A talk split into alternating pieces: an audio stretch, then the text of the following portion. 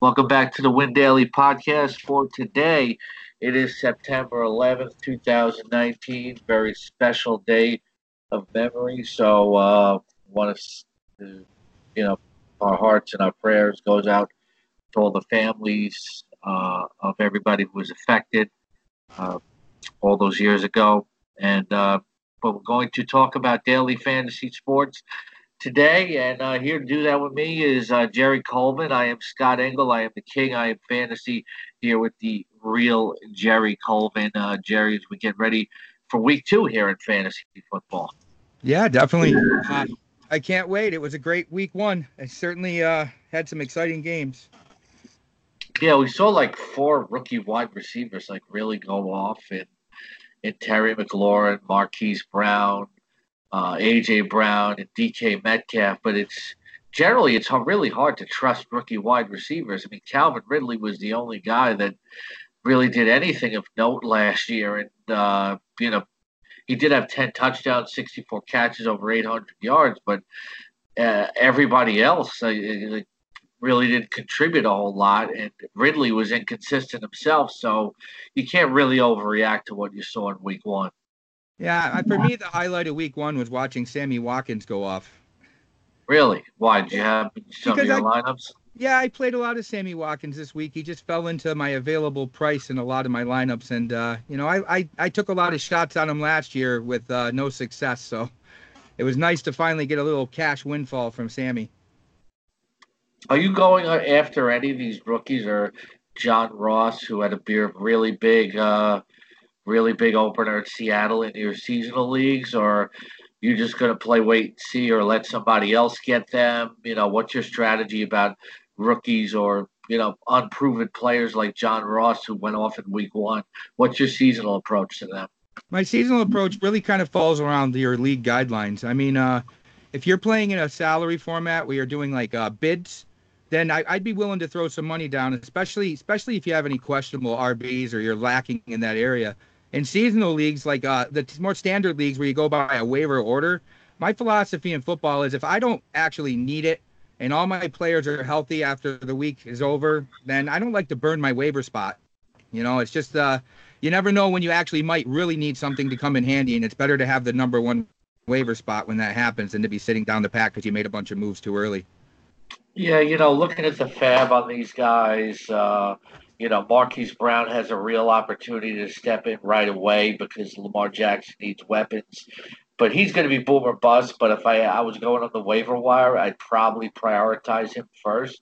I'd go with Ross second. They've been waiting for breakout. He he has the most he has the most experience. Uh, Terry McLaurin probably be my third because there's really nobody else there. Uh, it's it's not a good quarterback situation as in Baltimore, but there's really nobody else there. He could get a lot of targets. Uh, DK Metcalf could be the most consistent, but he might be the biggest injury risk. You know, he he did get hurt back in college, but he has the best quarterback situation, obviously.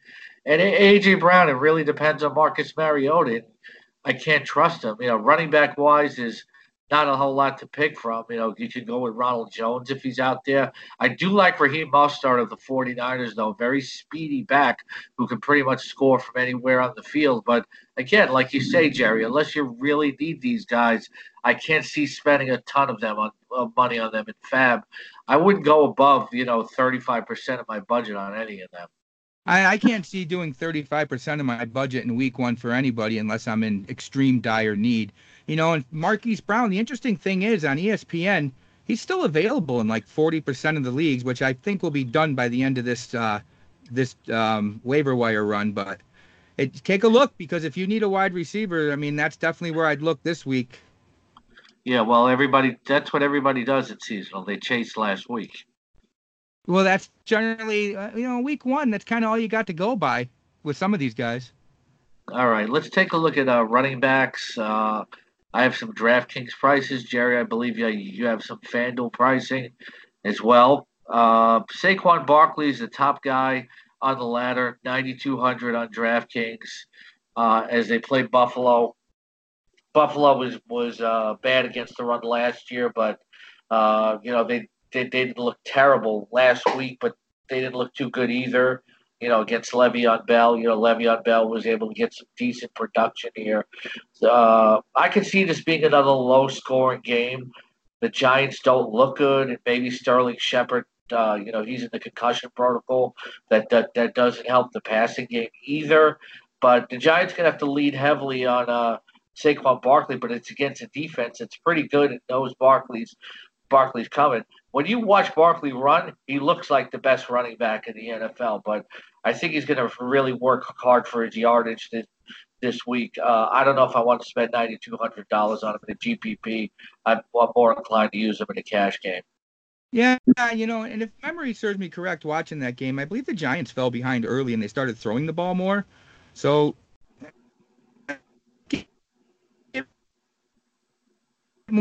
this is an interesting one because Jerry, we had a price tech right issue, now FanDuel, tech I, issue there. So if you could uh, repeat your answer, I appreciate it. Oh yeah. Um, last week, if I remember, the Giants started throwing the ball a little more because they fell behind early. So I think his, his touches are going to go up a little bit this week. Um, at 9,200 on FanDuel, that's pretty high salary for a running back. I mean, at least with the other guys. He's the same thing on FanDuel he is on DraftKings. Is he? I believe he might be. Yeah, and it's you know that's even more expensive on DraftKings when you compare the pricing. So he'll make a nice GPP play because I think other people are going to float down a few thousand. Okay, uh, Ezekiel Elliott, somebody I'd much rather spend on at 8,700. I think he's going to get more into the flow of the offense in his second game back, uh, and playing against Washington. Uh, I think, I think Dallas is going to go back to what they do best. I don't expect as big a game from Dak Prescott. I expect this to be the bust out game for Ezekiel Elliott for this season. I'd rather spend 8,700 for Zeke than uh, than 9,200 for Barkley. Yeah, and, he should definitely play a, a lot more this week than he did last week. I think he'll be have a little more upside than Barkley this week, and they have a little more to play for, and I think the Giants do in the long run.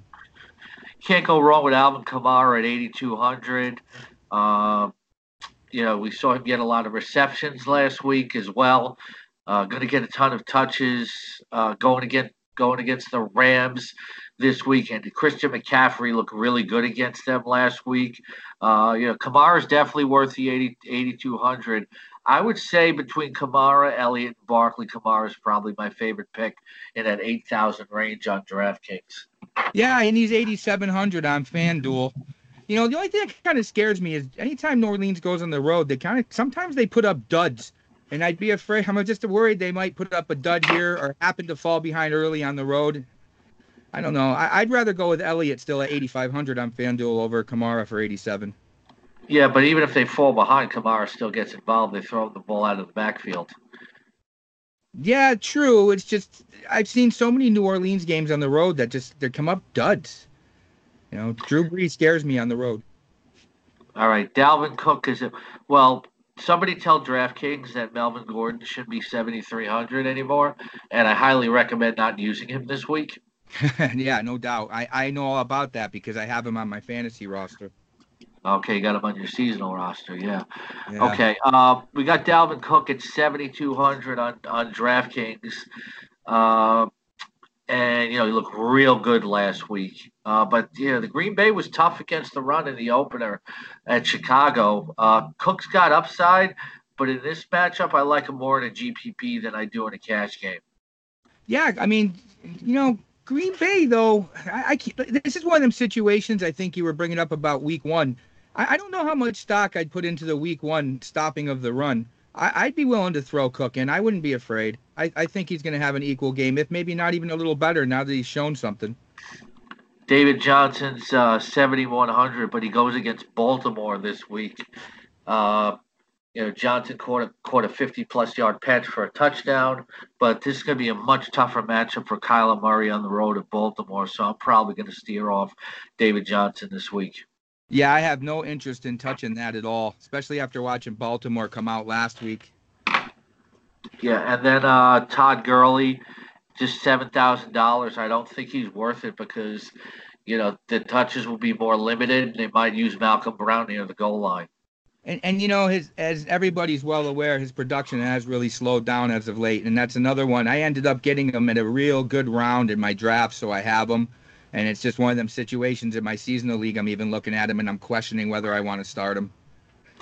James Conner, you think it might be a rebound spot for him, I think, but you know the Seattle front seven is is very good. You know they have three excellent linebackers.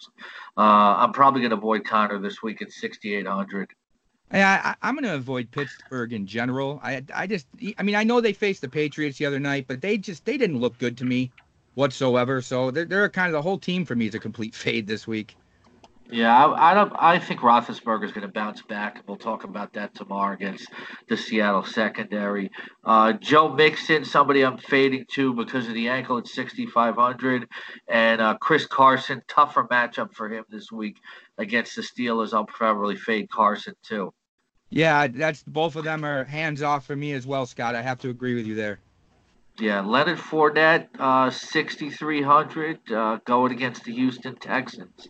Uh, not a bad play for me uh, right now. Uh, the uh, the the Saints look very vulnerable against the run, but I think they're a better defense. Uh, I actually like Sony Michel a lot better at 6,200. Uh, Sony Michel is 15 carries for 14 yards last week. Uh, that's not the real Sony Michel. I think they get him bombed back early and often. This guy can play at an RB1 level when he's healthy. I always say it. And uh, the matchup against Miami is prime. Uh, Sony Michel, one of my favorite running back picks for the week. Yeah, I mean, last week you can't go by the other night, too. They used him a lot towards the end of the game to run down the clock. But Miami is terrible against the run. I think he'd be a great play this week. And actually, I wouldn't be willing to use, I'd be willing to throw Fournette in, in a large field GPP.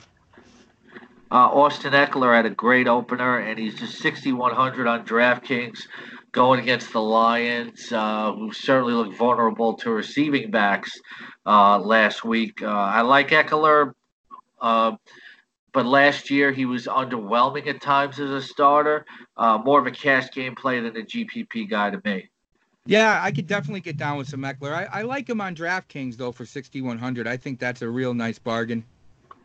Uh, Mark Ingram, somebody I like a lot at 6,000 going against Arizona, which uh, last year wasn't good against the run.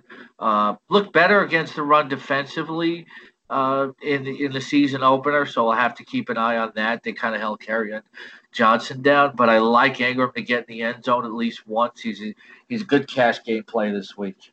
Uh, and yeah, and, he, and you know what? He's he's constantly involved in the offense. He sees a lot of time on the field, and Arizona, like you said, is not very good at stopping the run.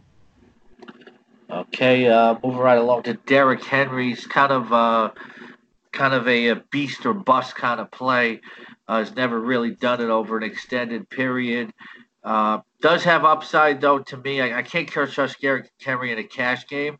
Uh, the Indianapolis defense, though, did not look good against the running running game last week. So I'm okay with Derrick Henry in the tournament for six thousand. He did have a, a, a, touchdown reception last week, but I think that's rare. Yeah, and the thing is, he's got he's not a very flashy name. And when you're trying to play in GPPs, one of the strategies is to try to kind of look where everybody else isn't. And he's just one of them lackluster kind of running backs compared to some of the other guys on the slate. So he'd be a really nice GPP play, and I'm pretty sure he'll have some low ownership. Yeah, uh, Marlon Mack, 174 yards last week. Yeah, this, this offense in uh, in Indianapolis isn't as bad as everybody thinks it is. You know, Jacoby Brissett uh, has more weapons than he did two years ago. The offensive line is better. Uh, you know, but I think Tennessee is going to be very focused on stopping Marlon Mack, and uh, the the uh, the Titans the Titans defense looks really good in the season opener. Yeah, and and the, it's the pricing too is what you really got to take in consideration here. Like on FanDuel, he's seventy four hundred. You can go up hundred bucks and grab Ingram. So I can't imagine on what planet you wouldn't just do that. Find a way to spend the other hundred. Yeah, Damien Williams is fifty eight hundred, uh, but looks like a timeshare for him. Still going against Oakland. Uh, should be able to run the ball effectively, but I just don't believe he'll get enough touches to where I want to use him. And it's you know once again he's 6600 on FanDuel. Why not spend another 200 and take a shot on Sony Michel? I mean, uh, you, you got to look when you're building your lineups at what you're getting, what you're spending, and what you can get for maybe just squeezing another hundred or two out of your money. Kerryon Johnson, uh, he's just 5,700 this week. Uh, maybe he won't be widely owned either this week. Uh, so uh, somebody have my eye on to just perform better than he did in uh, did in the opener. And definitely one of them sneaky plays that could show some low ownership. Yeah, Aaron Jones, uh, 5400 wasn't good in the, the, the, opener, and I don't like the matchup against Minnesota. Uh, Matt Breida starts against Cincinnati. I don't like him at 5200. Raheem Mostert's going to be in the mix as well, and uh, split and carry against a Bengals defense that looked pretty pretty good last week. Uh, James White against Miami. Uh, Antonio Brown, you know, expected to be in the mix this week, but that'll get taken day by day. But uh, going against the Dolphins, James White, if you want to save some salary, is is good at 5100. Yeah, I might be willing to take a shot there. You know, anytime you take Patriots running backs, you just it's basically like you got to flip a coin and decide who you're going to go with because that's I, sometimes I wonder if Belichick does the same thing. Yeah, I, th- I, think I think Michel's the guy I want to go with this week. Duke Johnson, I got to see more out of him before I use him at five thousand. Same thing with David Montgomery at forty nine hundred. I feel like he's going to be in a committee. Josh Jacobs, after a great opener, is forty seven hundred on DraftKings. The price is not caught up yet.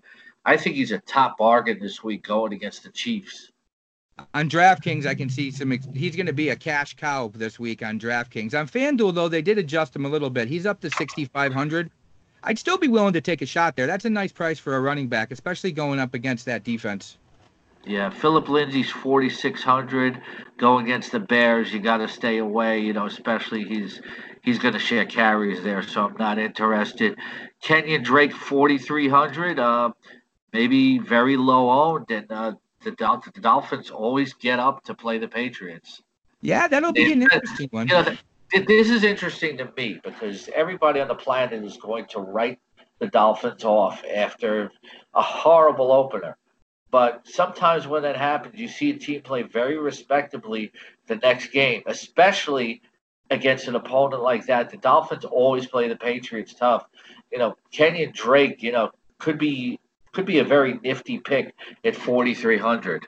You know, I could see I could see him racking up fantasy points, maybe not necessarily through touchdowns, but just by getting little breakout five, ten yard runs here and there for sure. What do you think of Chris Thompson at 3,900?